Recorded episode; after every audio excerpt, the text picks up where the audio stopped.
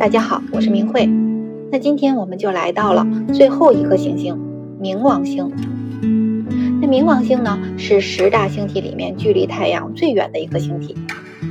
它绕行黄道一周呢，需要二百四十六年的时间。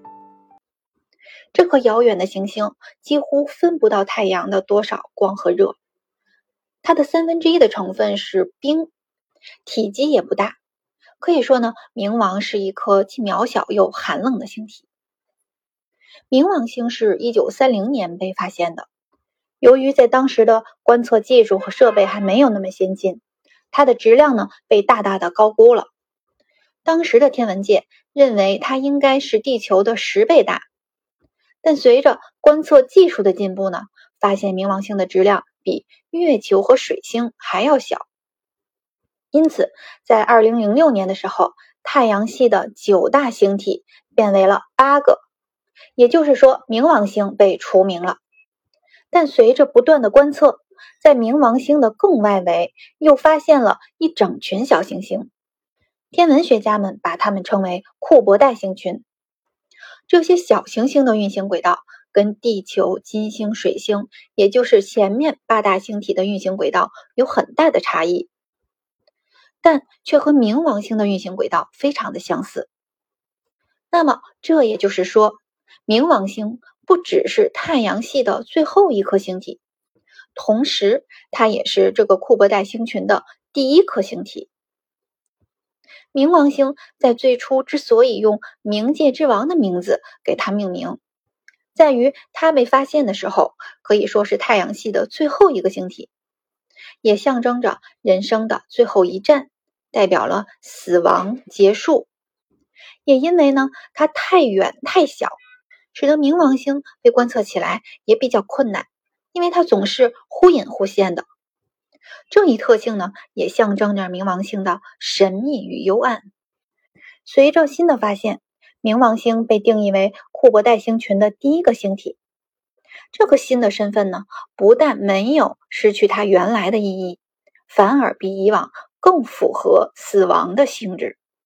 死亡在现代的认知中呢，已经不只是人生的结束了，它还象征着另一个次元或下一世的诞生。由冥王星开始的库珀带，就像是我们去正视死亡，接受死亡。然后为我们打开另一个完全不同的新世界。所以，冥王星最核心的意涵就是死亡、转化、重生，代表着毁灭和转化的驱动力。冥王在星图中的位置，是我们在生命中感到最复杂的领域。它代表了生死、危机、对抗、强烈的控制、深度的性关系。躁动、暴力等等非常多复杂的东西，也是我们必须去独立解决和面对的领域。冥王星的符号是由一个圆、半圆和十字组成，代表精神的圆在最上面，中间是象征灵魂的半圆，最下面呢是代表物质的十字。那么，精神、灵魂、物质。再到物质的最阴暗的底层，这一系列的变化象征着进化和退化的整个过程，这也强化了冥王星的死亡、转化、重生的核心内涵。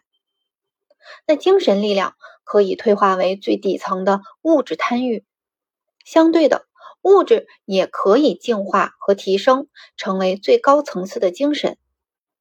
一九三零年，冥王星被发现。同期相对论被提出，也是原子分裂、原子能反应的时代。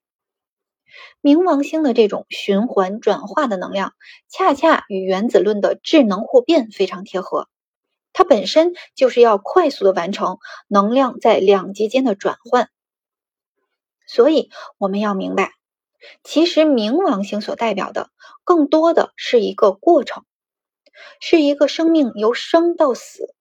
艰难、痛苦、挣扎的过程，它所带来的毁坏、灭亡、欲望、恐惧、痛苦、极端等等这些，其实只不过是生命在挣扎中求存中的一个缩影。那么我们的十二个宫位代表着我们的生命历程，生活中的各个领域，它是非常细腻而且漫长的。而冥王呢，更多的是瞬间展现这一过程，而且还会不断的重复。所以，我们也把冥王星的意义定义为轮回或者业力。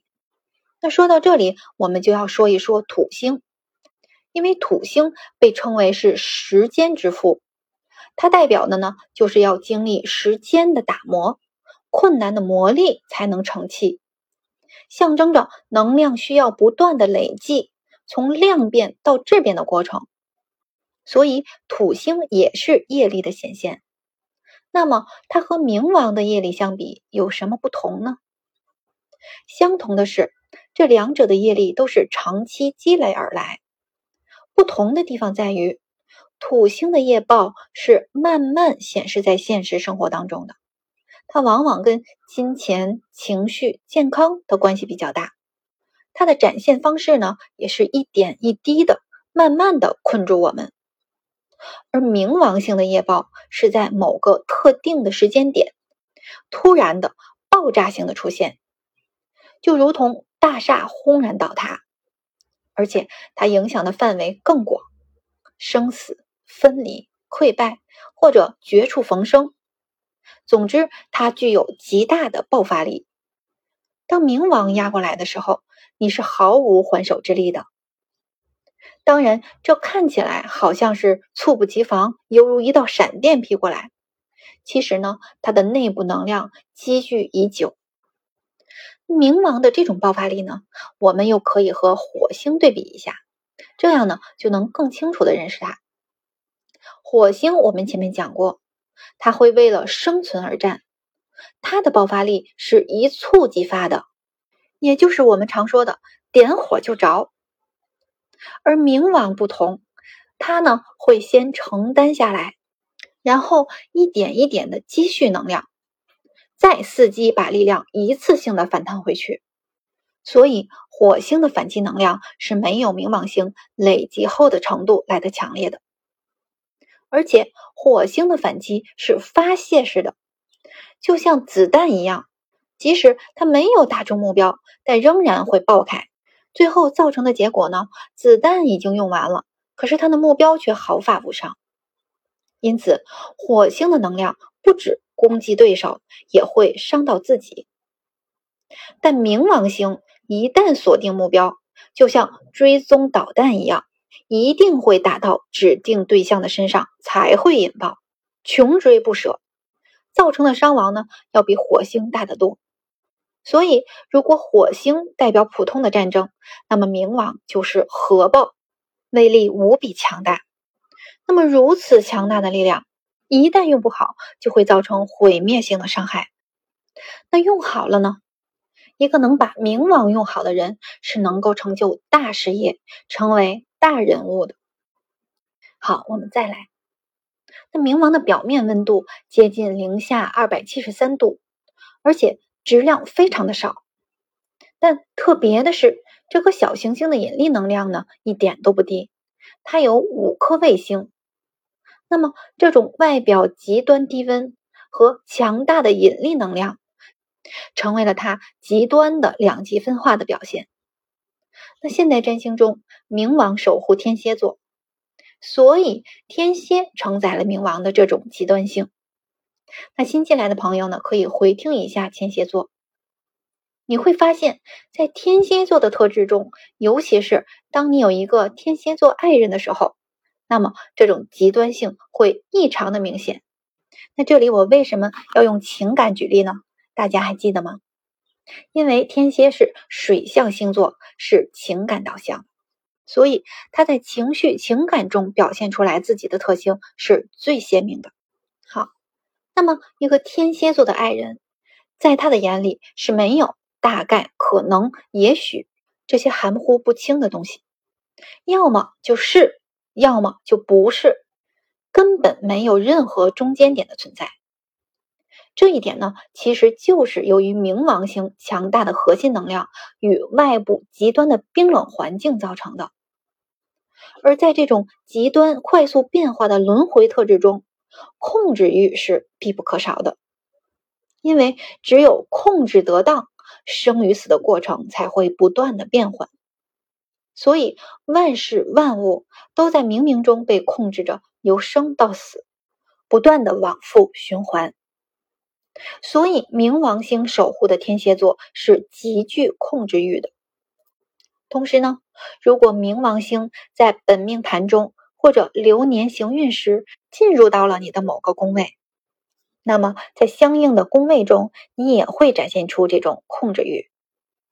此外，冥王星几乎是照不到阳光的。那我们前面说过，太阳是我们星盘中最大的光体，它主宰着强大的精神力量。所以，一个冥王能量强的人。看问题都是异常的现实，他们对现实世界是怀有强大的欲望的，大权、大钱、极高的地位，那些小富即贵是入不了他们的眼的。但是我们要知道，完全没有精神力量支撑的现实是很容易陷入悲观和不自信的状态的。所以呢，正因为如此，他们都非常的关注细节。会一步一个脚印儿的把事情做得更加扎实、更加合理、更加可靠。所以在冥王星进入到生活的某一个领域时，也会带有这样的特质。此时呢，他们的感情也处于一种比较极端的状态。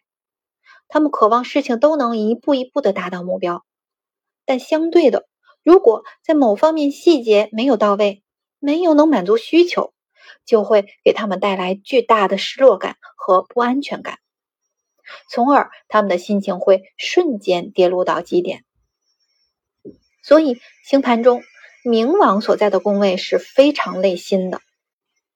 那么，我们也可以观察一下我们的星盘中冥王落到了哪个宫位，那么我们就知道了，在这些场域呢是非常需要别人的安慰和给予安全感的。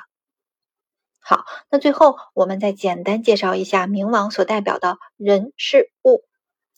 冥王所代表的人有侦探、间谍、殡葬人员、急救人员、灵媒、罪犯。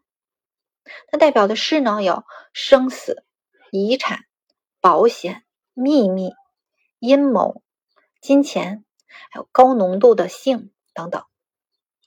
代表的物呢有排泄物、垃圾。秘密资料能够回收再利用的东西。那么代表身体的部位呢？有生殖系统、荷尔蒙、细胞再生能力等等。好，那冥王呢？我们就讲到这里。从下一节开始呢，我们就正式进入了十二个宫位的讲解。那十二个宫位在星盘中是非常重要的，它就是我们生命中的各个生活领域：财帛宫、事业宫、夫妻宫。紧贴我们生活中的各个方面，比如我想通过星盘看看我的婚姻怎么样，或者我的事业怎么样。这时我们就要考察星盘中相应的宫位。那大家呢，如果能跟着这个音档听下去，相信你们会收获颇丰的。这部走进占星学呢，是我的第一部分。我的计划里呢，后面还会继续有几部陆续推出，分享占星的干货知识。这些都是真星的框架，也是非常重要的基础。那之所以在这里面分享给大家呢，也是为了对抗现在市面上的一些个课程，收费呢非常高，最后讲的呢都是这种最基础的知识，花了很多时间精力还有金钱方面的投入，最后还是不会解盘。我相信很多朋友都有类似的体验，这些情况我以前都经历过，整个课程上下来。百分之八九十都在讲基础，而且讲的还不是很深。最后呢，留个一两节课讲讲简单的技法。那大家想，这样能学会解盘吗？现在占星界呢也有很多乱象，很多呢并没有去深入研究占星的技巧在哪里，只是在利用这些基础知识在赚钱，各种炒作。所以在这里，我先把占星的大的框架和基础知识分享出来。这样呢，让真正喜爱占星的朋友少走一些弯路。好，那我们从下一节开始就进入宫位的讲解。谢谢大家的收听。